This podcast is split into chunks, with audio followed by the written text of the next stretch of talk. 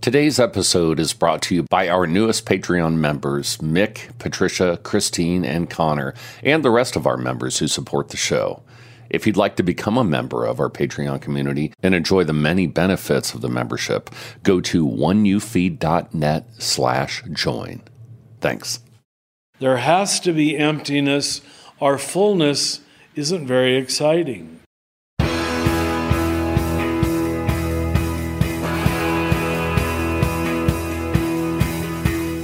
Welcome to the One You Feed. Throughout time, great thinkers have recognized the importance of the thoughts we have. Quotes like garbage in, garbage out, or you are what you think ring true. And yet, for many of us, our thoughts don't strengthen or empower us. We tend toward negativity, self pity, jealousy, or fear. We see what we don't have instead of what we do. We think things that hold us back and dampen our spirit. But it's not just about thinking. Our actions matter.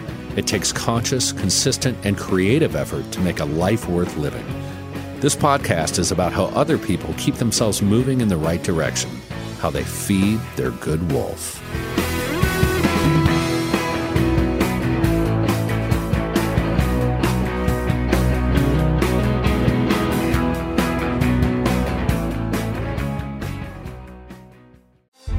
Claim there is nothing tougher than a diamond. But at Diamonds Direct, we beg to differ. Have you ever met a mother? Strong, radiant, timeless. This Mother's Day, give her the gift that meets her match. With diamond jewelry starting at $200. Plus, Diamonds Direct's exceptional quality and unbeatable everyday price, you're sure to give her a gift that wows this generation and the next to come. Experience the thrill of jewelry shopping done right at Diamonds Direct. Diamonds Direct. Your love, our passion. There's a lot happening these days, but I have just the thing to get you up to speed on what matters without taking too much of your time.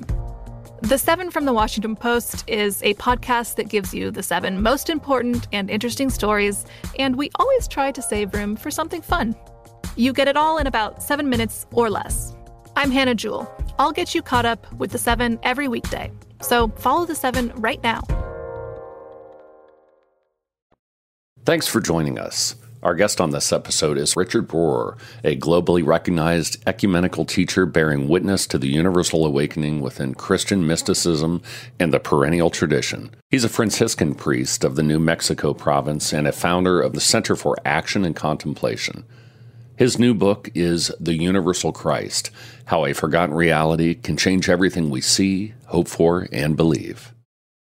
Hi, Father Richard. Welcome to the show. We are excited to have you on again, and we are very happy to be here another time at your Center for Action and Contemplation in Albuquerque. It is lovely out here, and we had a lovely service that you did this morning that was really nice. Oh, good.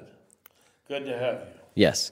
So, we are going to be talking about your book, The Universal Christ How a Forgotten Reality Can Change Everything We See, Hope for, and Believe. But before we do that, we are going to start like we always do with a parable. There's a grandfather who's talking with his grandson. He says, In life, there are two wolves inside of us that are always at battle. One is a good wolf, which represents things like kindness and bravery and love. And the other is a bad wolf, which represents things like greed and hatred and fear. And the grandson stops and thinks about it for a second. And he looks up at his grandfather and he says, Well, grandfather, which one wins? And the grandfather says, The one you feed.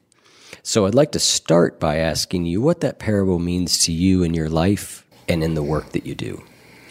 It really is a magnificently simple parable.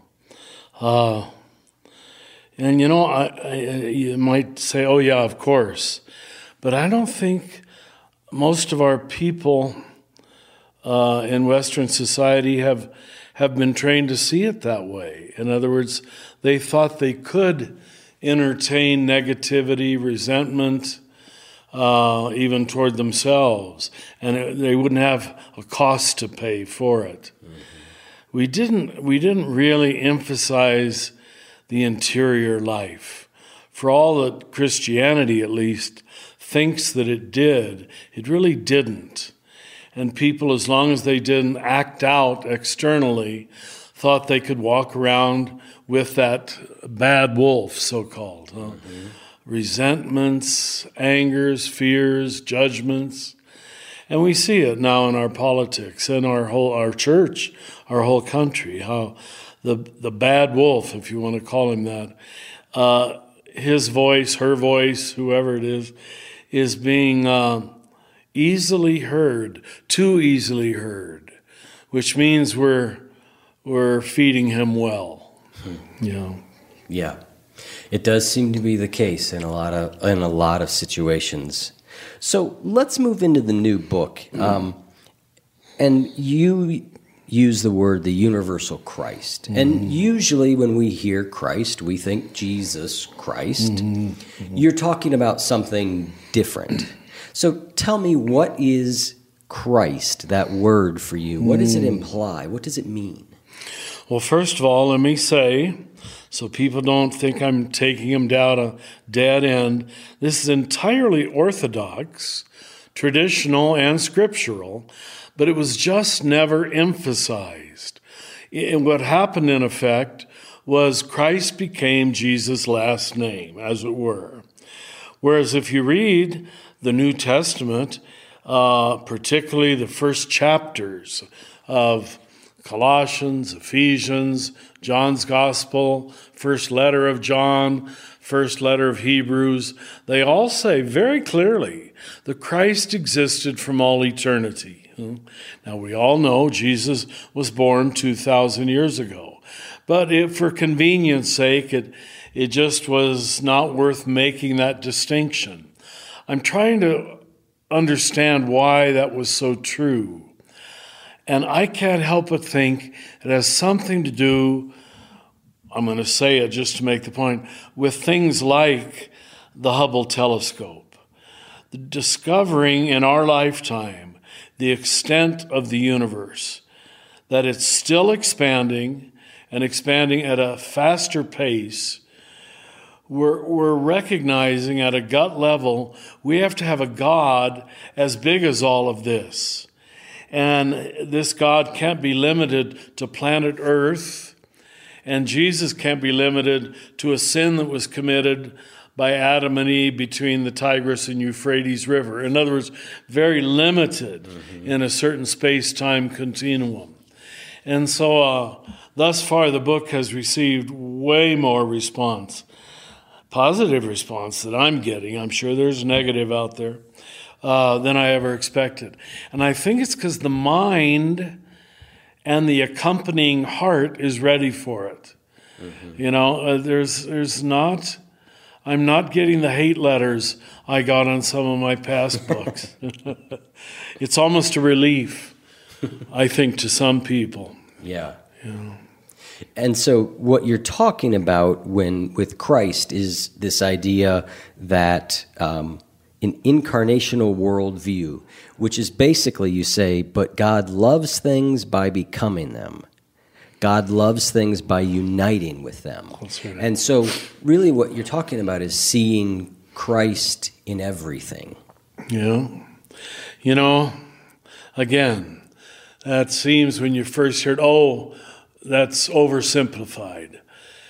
Because we haven't emphasized it or taught it even, is why we have the social problems we have today, and why Europe, at least in my opinion, which was once the totally Christian continent, isn't just post Christian, in many ways it's anti Christian.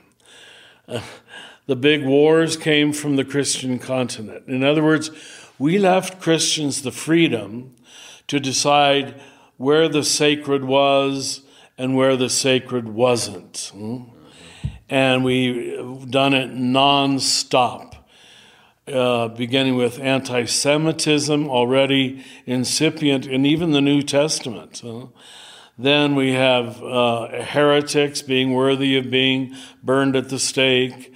We have women always remaining inferior. Every century has its chosen person or persons where it doesn't have to see the sacred, uh, which I'm calling the Christ. Uh, once you put leave that free to the individual ego to decide, we now know after 2,000 years the results are tragic, really tragic. And then the earth itself or the animals, you know, nothing was sacred except my group, my Christian group, those who said it just like me and everybody else was worthy of disdain. Well, how can Jesus possibly be the Savior of the world or the Lord of the universe, as John's Gospel begins to think of him, if he's always just protecting a little tribe? We, we largely have, and I got to name it as such, tribal Christianity today. You know, it, Jesus was used as a way to hold my group together, not as a way to proclaim the divine presence in all things. Now, you know, just to add on, the most conservative little document that we Catholics grew up with in this country was called the Baltimore Catechism. And question 16 of the Baltimore Catechism, we had to memorize question and answer sister would ask, Where is God? And we'd all say, God is everywhere. This is so basic, we forget how basic it is. Right.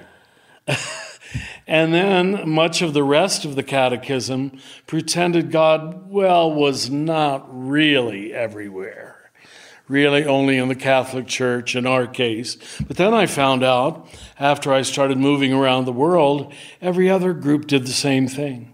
Yeah. Yeah.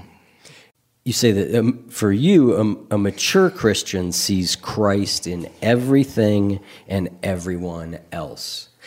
And then you go also say that this incarnational view, this seeing Christ in everything, is the key to mental and spiritual health as well as to basic contentment and happiness. No.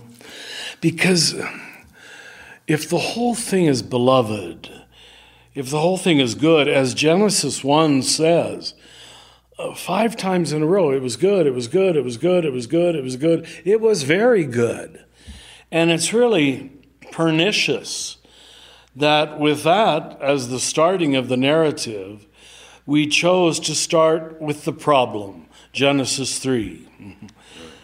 Uh, you know, why? Well, I think men in particular, if you'll allow me to say so, tend to be problem solvers. if you create a problem, I'm here to solve it. To believe that there was no problem to begin with, that it's all good, it's all the child of God. It's all beloved. Now, let me throw in quickly because I know what some of our listeners are thinking. Well, he sounds like a pantheist to me. No, my opinion is not pantheism. Pantheism means God equals all things. God and all things are the same.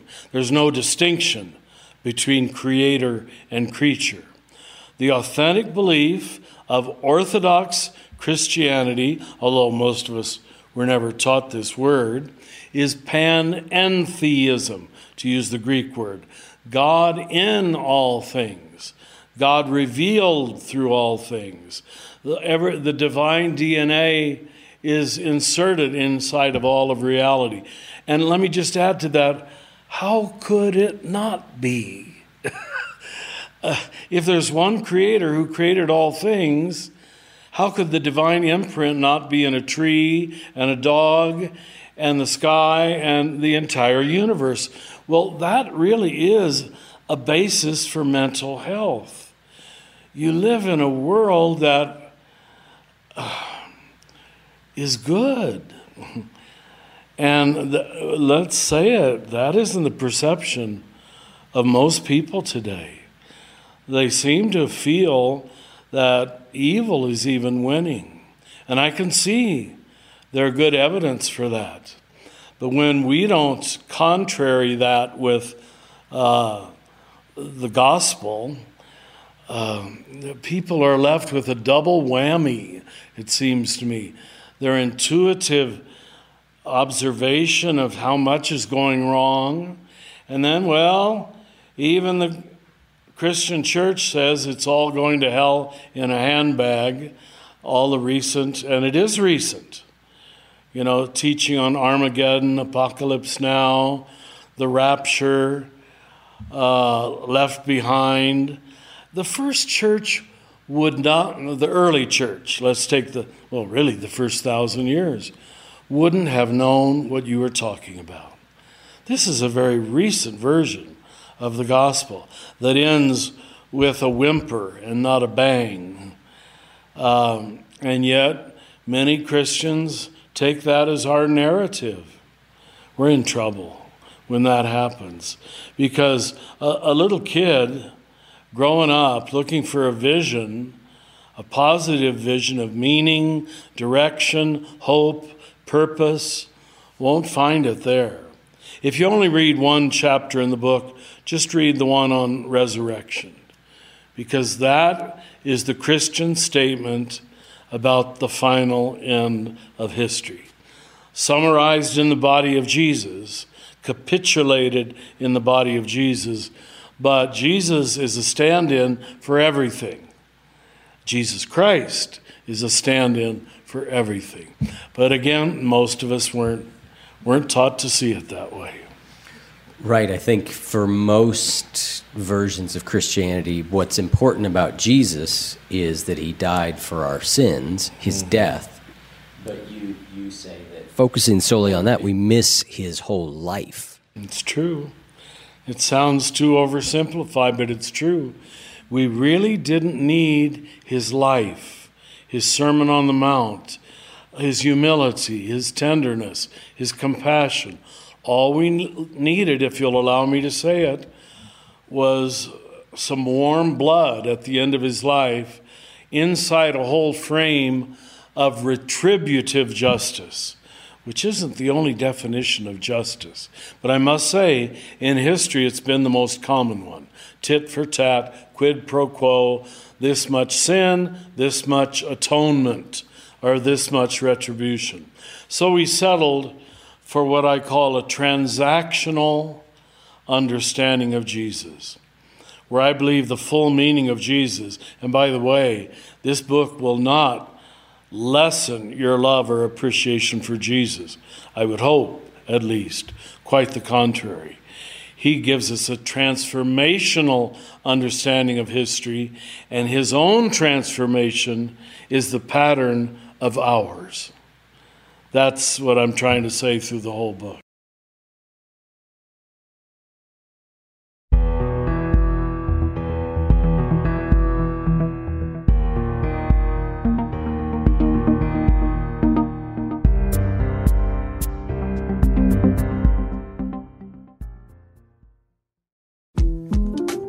The 2024 presidential campaign features two candidates who are very well known to Americans. And yet, there's complexity at every turn. Criminal trials for one of those candidates, young voters who are angry. The Campaign Moment podcast from the Washington Post gives you what matters. I'm Aaron Blake, and I'm covering my 10th election cycle. My colleagues and I have insights that you won't find anywhere else. So follow the Campaign Moment right now, wherever you're listening. Xfinity has free premium networks for everyone this month, no matter what kind of entertainment you love. Addicted to true crime? Catch killer cases and more spine-tingling shows on A&E Crime Central. Crave adventure? Explore Asian action movies on Hi-YAH. Searching for something extreme? Check out skating, snowboarding, and more on Fuel TV Plus, the global home of action sports. And find crowd-pleasing bops on iHeartRadio's Hit Nation playlist. There's new free shows and movies to love every week. Say free this week in your Xfinity voice remote. So I want to change gears a little bit and talk about something that you wrote in the book.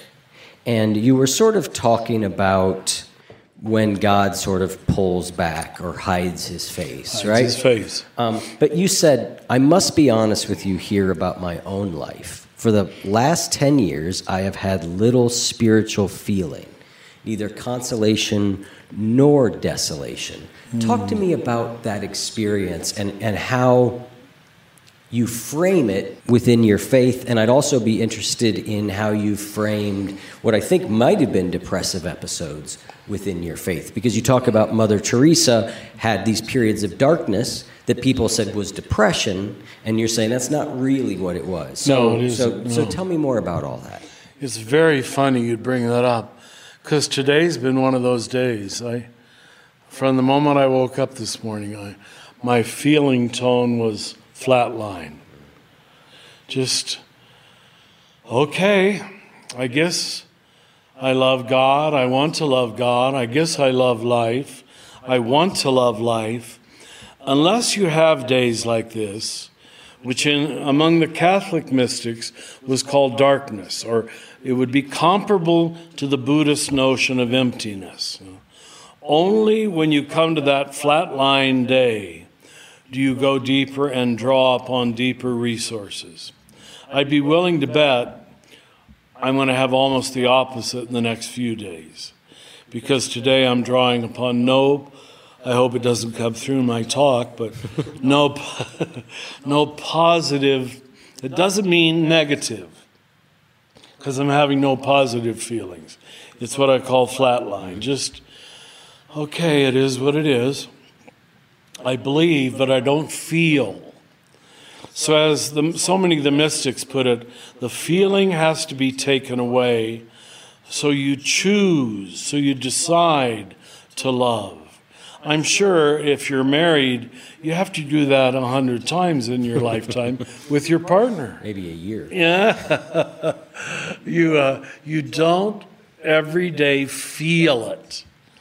You have to decide for it, choose it, rely upon past moments of intimacy or communion. And that allows you to go. I don't think there's any way to go deeper except the dance of emptiness and fullness. If every day that you love Jesus was just a gush of emotion, and I've had many of those wonderful days in my life, you know, there's too much payoff for the ego, you don't really love Jesus. You love the feelings Jesus gives you after a while. Mm. So that's what the saints meant by uh, God withdrawing his face. There has to be emptiness. Our fullness isn't very exciting, to put it that way. We don't have much understanding of that. Uh, uh no offense, I'm not sure what religious tradition you come from, but the Protestant tradition had almost no teaching on darkness, almost none. They had sin. Well, when I talk about darkness, I'm not talking about sin. It's yeah. Very, yeah. And uh, without that, without any good teaching on spiritual darkness, you, uh, you don't grow very deep because you think you've lost faith, when in fact, you're being taught faith at a much. You're being taught love and you're being taught hope. The three biggies. Yeah, that makes me think of a, a couple things. One of the lines that I may have used on this show more than any other is this idea that sometimes you can't think your way into right action. You have to act your way into mm. right thinking. It's one of our principles. Yeah, yeah, and so that's you know that's kind of what you're you know what you're talking about. It really is very good. But help me understand how do you delineate, or is it not important to delineate this darkness, this spiritual darkness, from what we would call depression? It's a very worthy question. I've alluded to it in several of my books. I think it comes down to uh, a kind of underlying positivity that you can still do what you have to do, treat people with love and respect, uh, willingly put one foot in front of the other. It's just what's withdrawn is the enjoyment, the feeling of uh, joy isn't there. It's, it's constantly choice, choice, choice. Whereas true depression, uh, I'm told at least that you don't have those qualities, that you really find it hard to love, hard to hope. You know you're being held, like this morning. I, I would have to say, I've prayed more. I was in the car a couple times, had to run home for something. Uh, and in most of my movements, there's been a, a constant prayer. God, you've got to help me. I don't know why I'm doing today. Now, I don't know if I'd offer those prayers if I was feeling it. Do you understand? So Yeah. it is it isn't a loss of faith in God, it's a loss of feeling Yeah. faith in God. Yeah. Yeah, anhedonia, right? Which is the the word that people will use for lack of enjoyment in things you normally get a lot of enjoyment. And this question is real near and dear to me because I have dealt with depression most of my adult life and I've had a little bit of a flare up recently. But one of the things that I'm always sort of trying to process through for myself is is this depression? Is this what you're referring to as sort of a, a, a, a spiritual darkness? Is this um, just my temperament to a certain degree? Yeah. Right? Like a melancholy sort of. Sure, You know, and so uh, it just, I'm always interested. When I read that in your book, I thought, I, I really want to bring this Yeah. up with him because. And you're, you're making some very good distinctions because that has to be usually at least partially true. That some personalities are more inclined to a, a soberness. Let's just call it that, yeah. Uh, in me, I, I've always been rather serious. Uh, so maybe I'm inclined to it more Yeah. but uh, I always felt a basic underlying happiness. But but I'm not a giddy or joke telling person. Yeah. I wish I were. I love our director and some of the staff here because they are, and they balance me out. Yeah. I need people like that around me. Thanks for being so vulnerable because you're speaking for one third the human race, at least. And know. probably two thirds of our Yeah. listeners.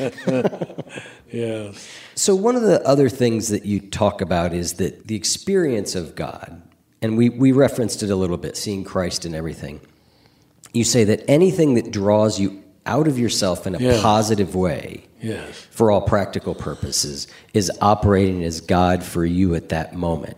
God experience always expands your scene and never constricts it.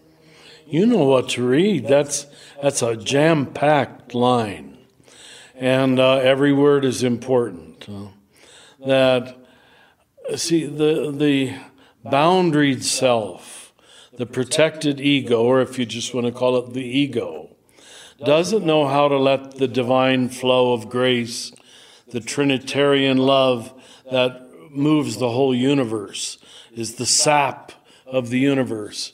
It doesn't know how to let that flow. It dams it up inside of you. And there have to be, and God gives them constantly once you learn how to see. Since I've been talking to you, I'm looking out the window and noticing that the cherries are already coming out. They're real tiny, but on our little cherry tree out here, I don't know if you can see it. Yeah. And that already made me happy. Now, it takes so little to make you happy. And whatever is facilitating that flow, uh, uh, you know, stopping the, the dammed up, you can almost understand dam either way, uh, is operating as Christ. Uh, and that's not being cutesy. uh, if you don't find that, you really do stay inside of yourself.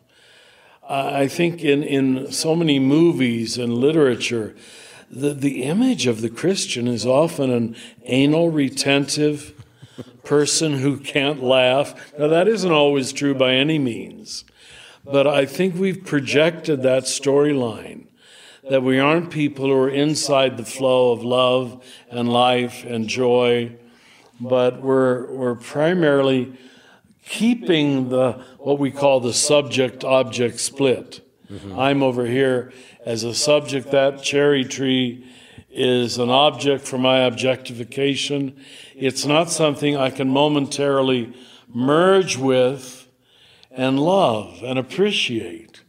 And overcome the split. So I'm knowing it subject to subject, huh?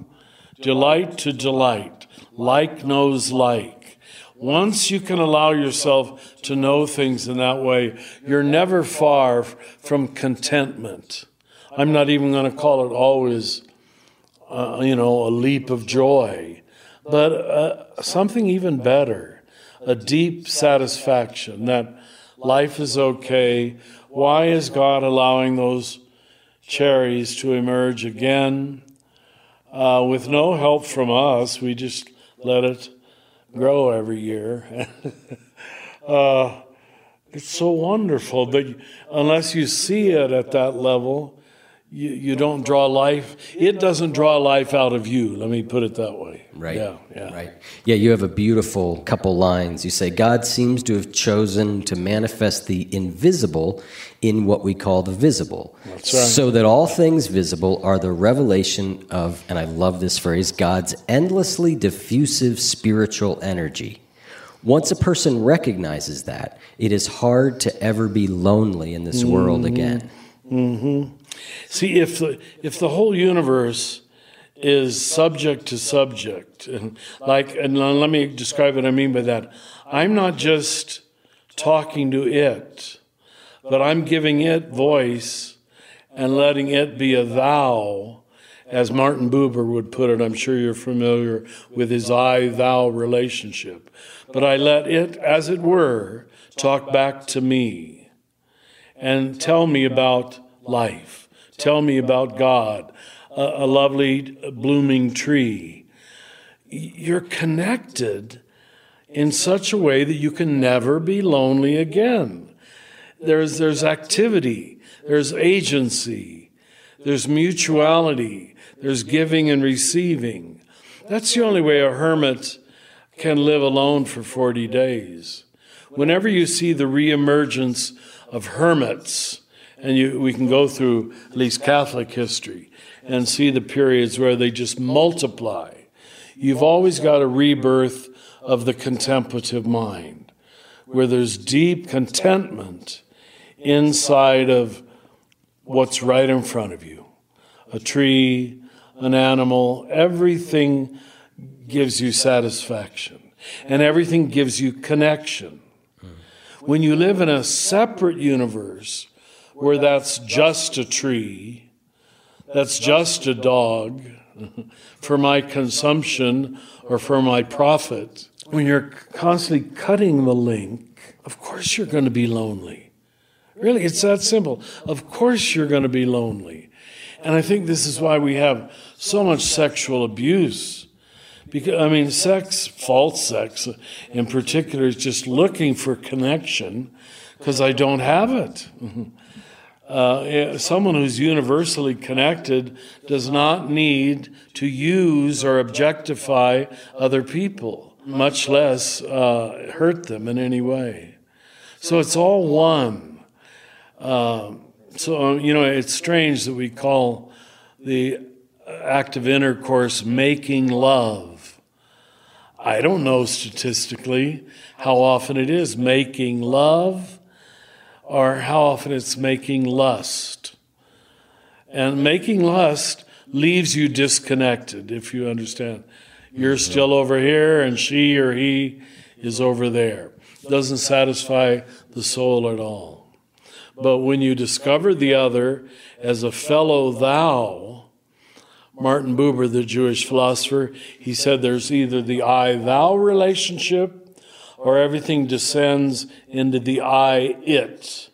It's utilitarian, it's uh, mercantile, but it's not meaningful.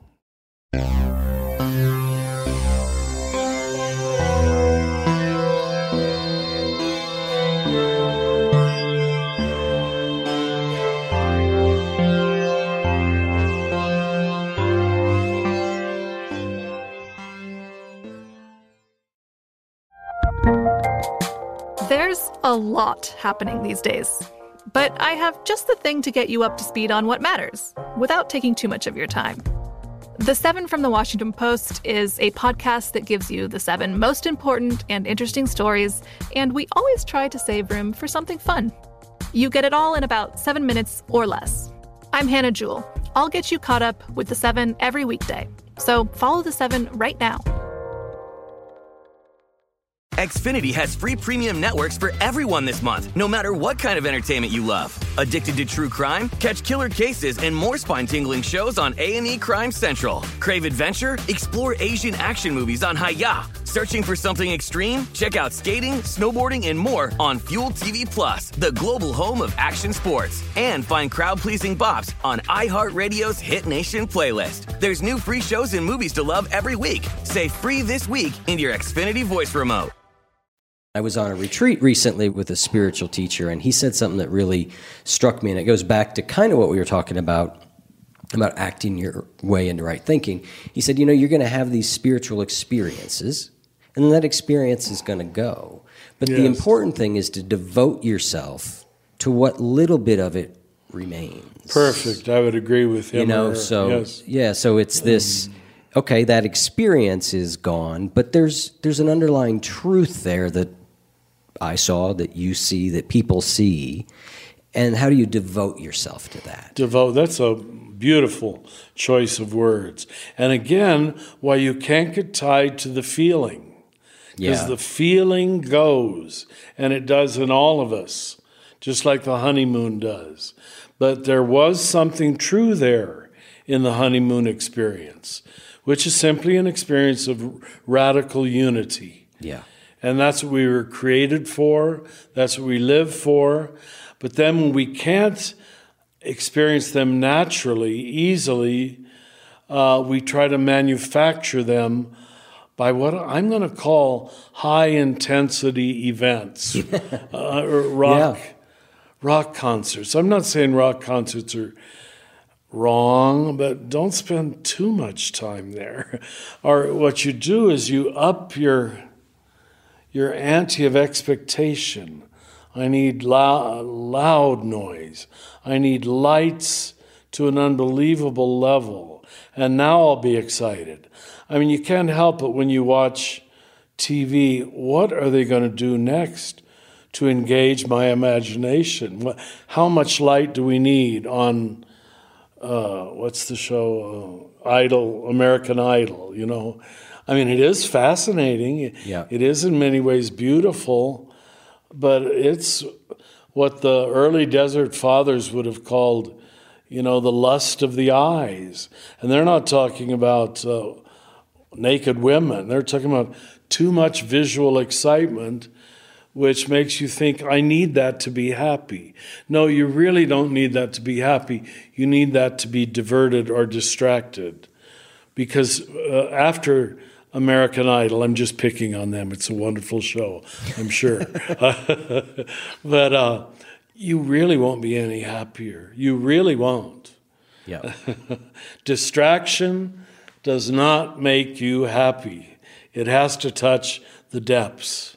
Now, some of the beautiful stories of people who rose from nothing to becoming a great singer, maybe that can touch the soul. Yeah. But lights and loud noise of themselves will always fail to do it.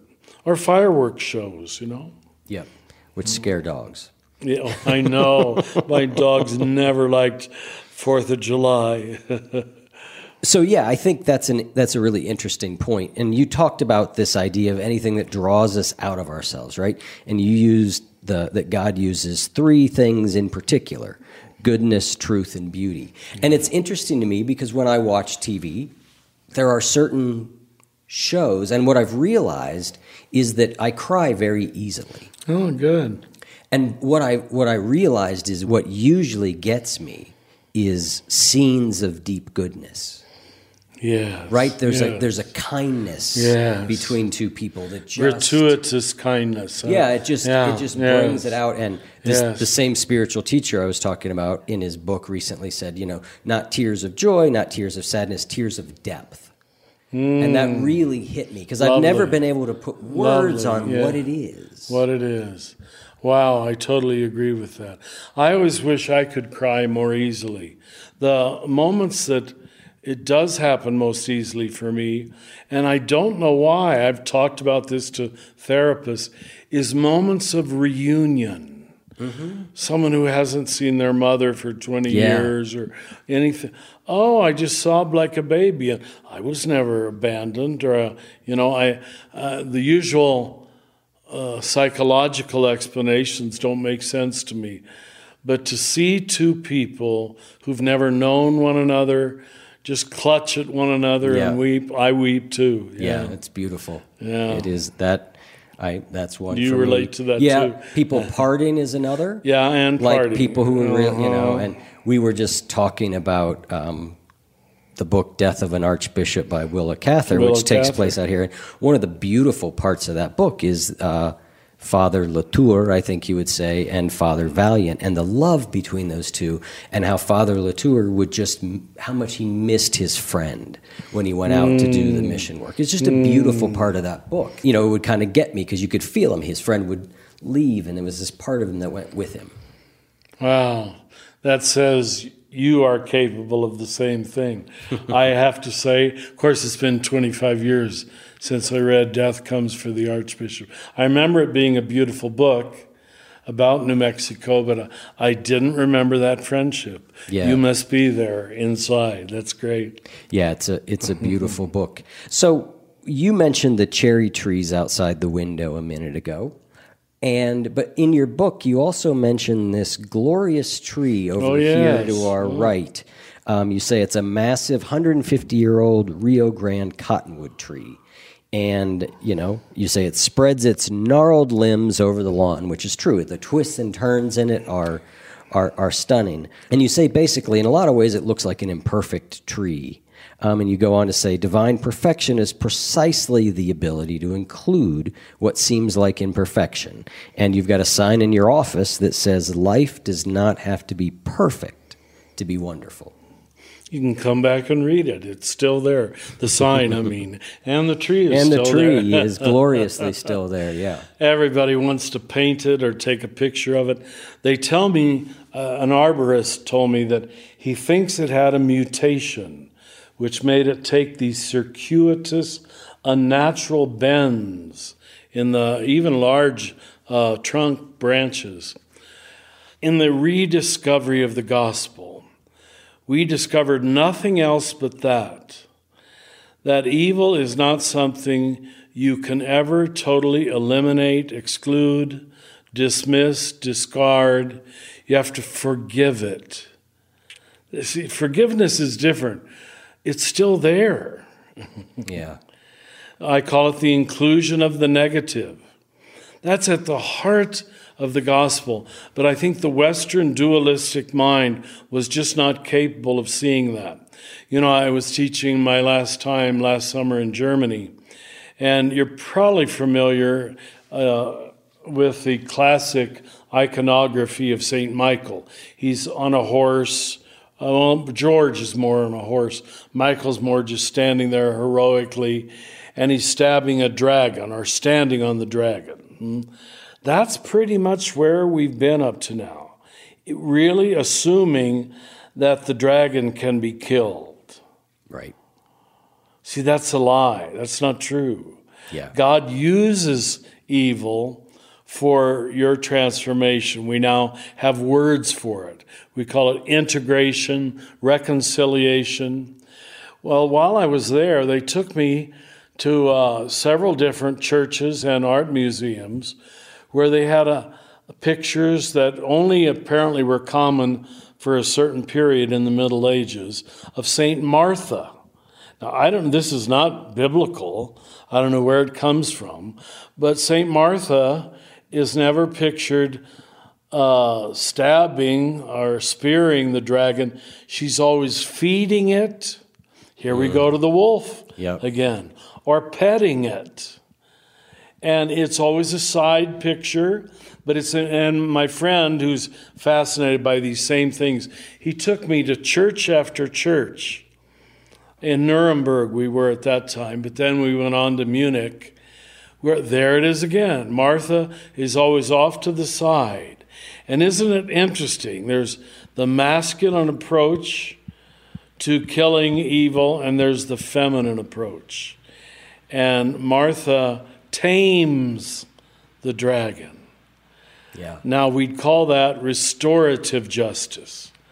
It isn't. It doesn't punish. It, it, it transforms. Yeah. Yeah, and you know, parents are already doing that with their little children. If you really want to help your children grow up, you don't just punish them, you teach them. Right. Uh, okay, now why isn't that a good thing to do? Why would it be good to now apologize to your little sister for what you just did? Or it's it's we've already learned this at the human level. Where did we learn that? From the way God operates. Huh? Jesus punishes nobody. Check it out. He calls people to responsibility, but the real punishing notion of Christ came after he was gone. And we largely projected it onto him, in my opinion. I love that uh, story about St. Martha and, and feeding the dragon. You know, another thing that, you know, these things I say over and over. One of the big ones is this idea that suffering equals pain times resistance. You know, the resistance to this. And I was in a in a workshop I was doing recently. I was talking about the story of uh, Milarepa, a, a, a Buddhist. Uh, I don't know what you would call him. I'll just call him a sage. Where you know he has a story where there's all these demons in his cave, and he's chasing them around trying to get rid of them. Then he's trying to teach them the Dharma. Trying, you know, he's doing Yes. everything he could do, and he finally says, "Fine, demons, stay," and most of them disappear. No and then there's kidding. one Wow. big demon remaining. This the you know the big gnarly demon, and he finally just puts its he- his head in its mouth. Wow. So it's speaking to this same, Same, idea, you know, of yes. Saint Martha and the dragon. It sure is. Thank you. I've never heard that before. Yeah. Yeah. You see, well, you know this. It's Nonviolence Training 101. When you return in kind, once Michael starts stabbing the dragon, he's become a dragon. he's not St. Michael anymore. But uh, it's the dualistic mind of earlier history just couldn't read things that way. Yeah. It's not their fault. It was all uh, power and force, not love, that changed things. Yeah. You have a beautiful quote that ties a few of the things we just talked about, the t- seeing things Buddhist perspective. You say, after all, there's not a native Hindu, Buddhist, hmm. Jewish, Islamic, or Christian way of loving. There's not a Methodist, Lutheran, or Orthodox way of running a soup kitchen. There's not a gay or straight way of being faithful, nor a black or Caucasian way of hoping. We all know positive flow and we see it, and we all know resistance and coldness when we feel it. All the rest are mere labels. Thank you. It's a beautiful didn't, passage. Didn't Oprah read that? I, I don't know. Someone did recently, but it must be striking people. Uh, yeah, you know, that's hard to deny. It has nothing to do with me being Catholic or someone else being another denomination. That's just undeniable truth. If you can be honest. And you know, I've said, others have said many times, the, the only two virtues you really need are humility and honesty to move forward on the spiritual life. If you lack humility to admit that, you know, if the Buddha said it and it's true, it's true. Thomas Aquinas told us, uh, who's of course considered the great Catholic intellectual, the first question should not be who said it. The first question should be is it true? And if it's true, it's always from the Holy Spirit. I love that. Always from the Holy Spirit. So it doesn't matter if Confucius said it or Muhammad said it. Uh, why can't we see that? well, it, it, it's revealed, it reveals, it seems to me, how tribal we are. We only believe truth from our tribe. Yeah. All else is suspect. Well, you end up with very small truth.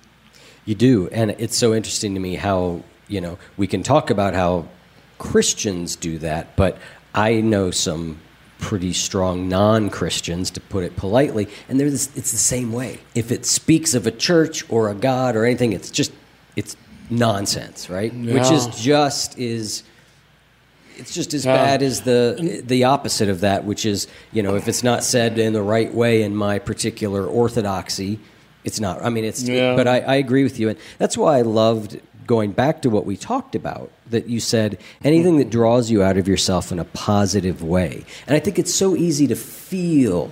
And and people often say to me, "How do you know if you're feeding the bad wolf?" And I said, "Well, usually if you're quiet, you know."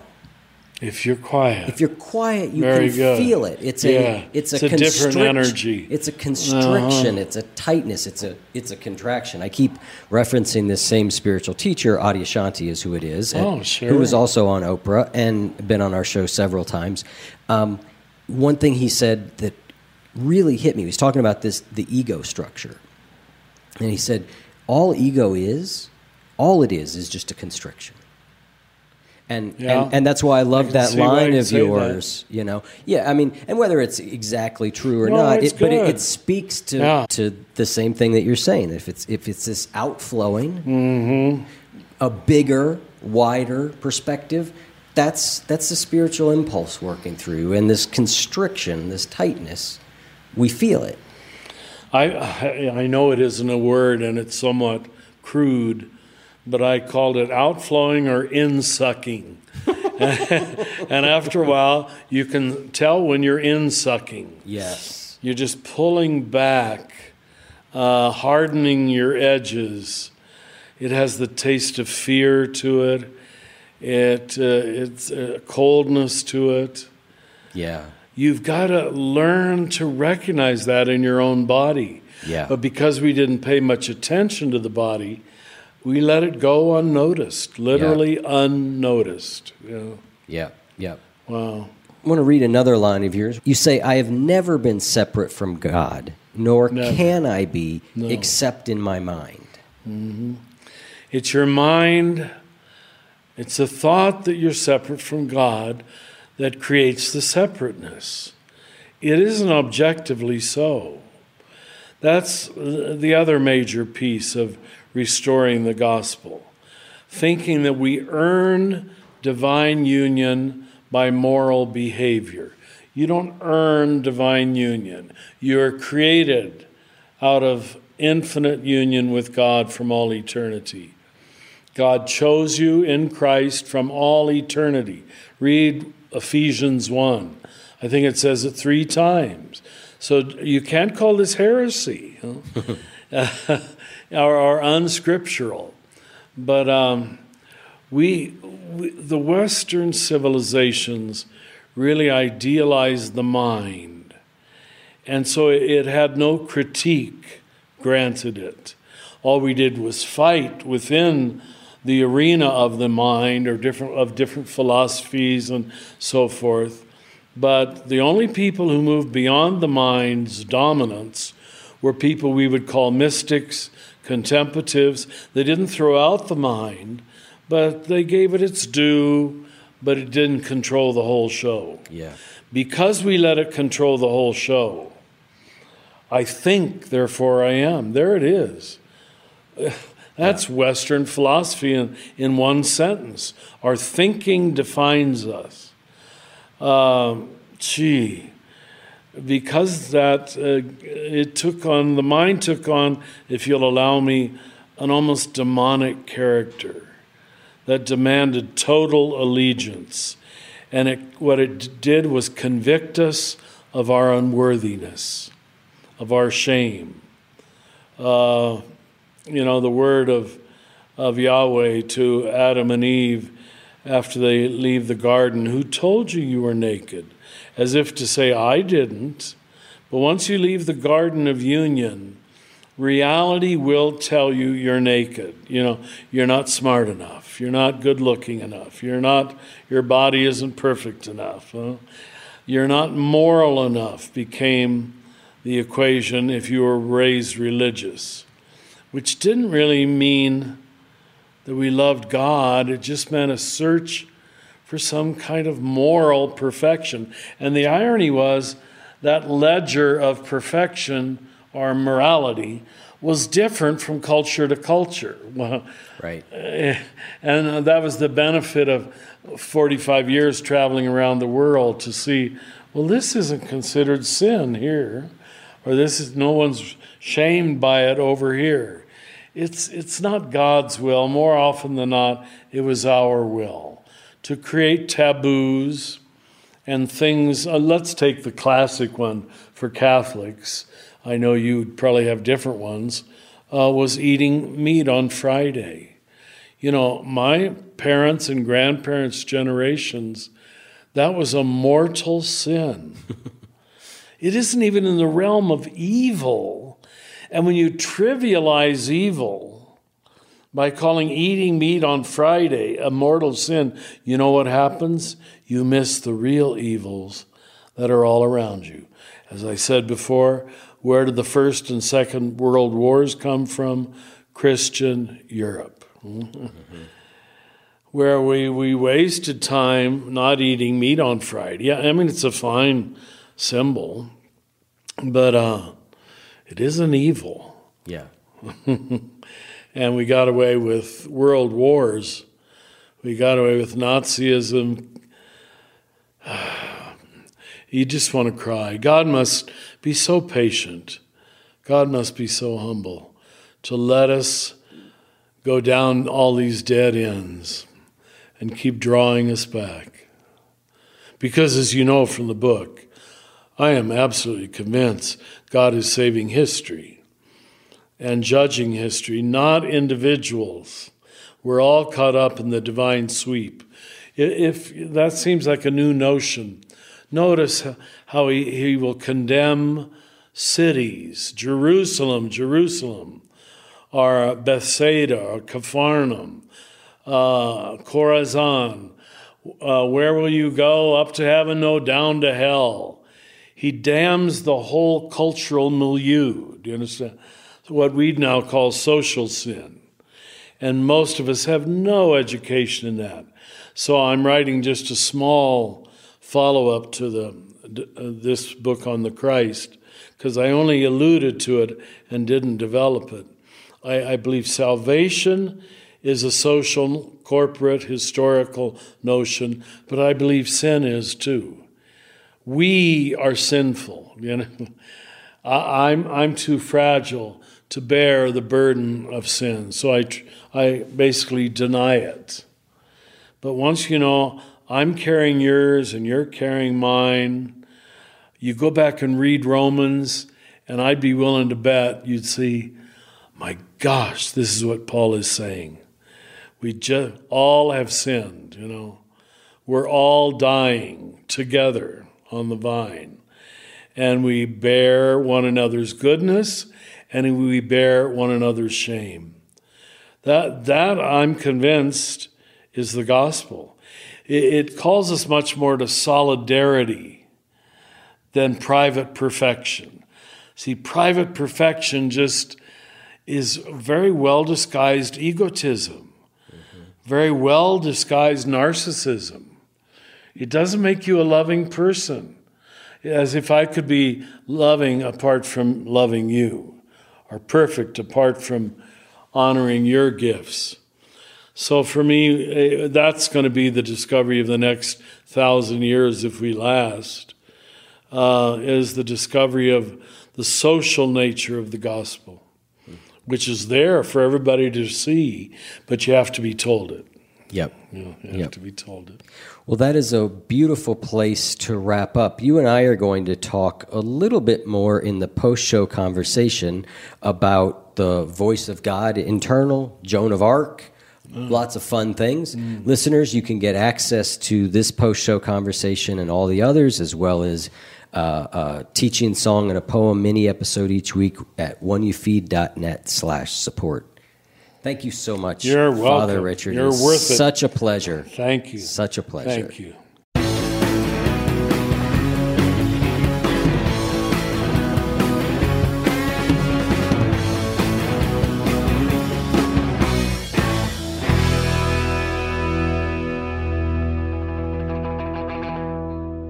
If what you just heard was helpful to you, please consider making a donation to the One You Feed podcast – Head over to oneyoufeed.net slash support.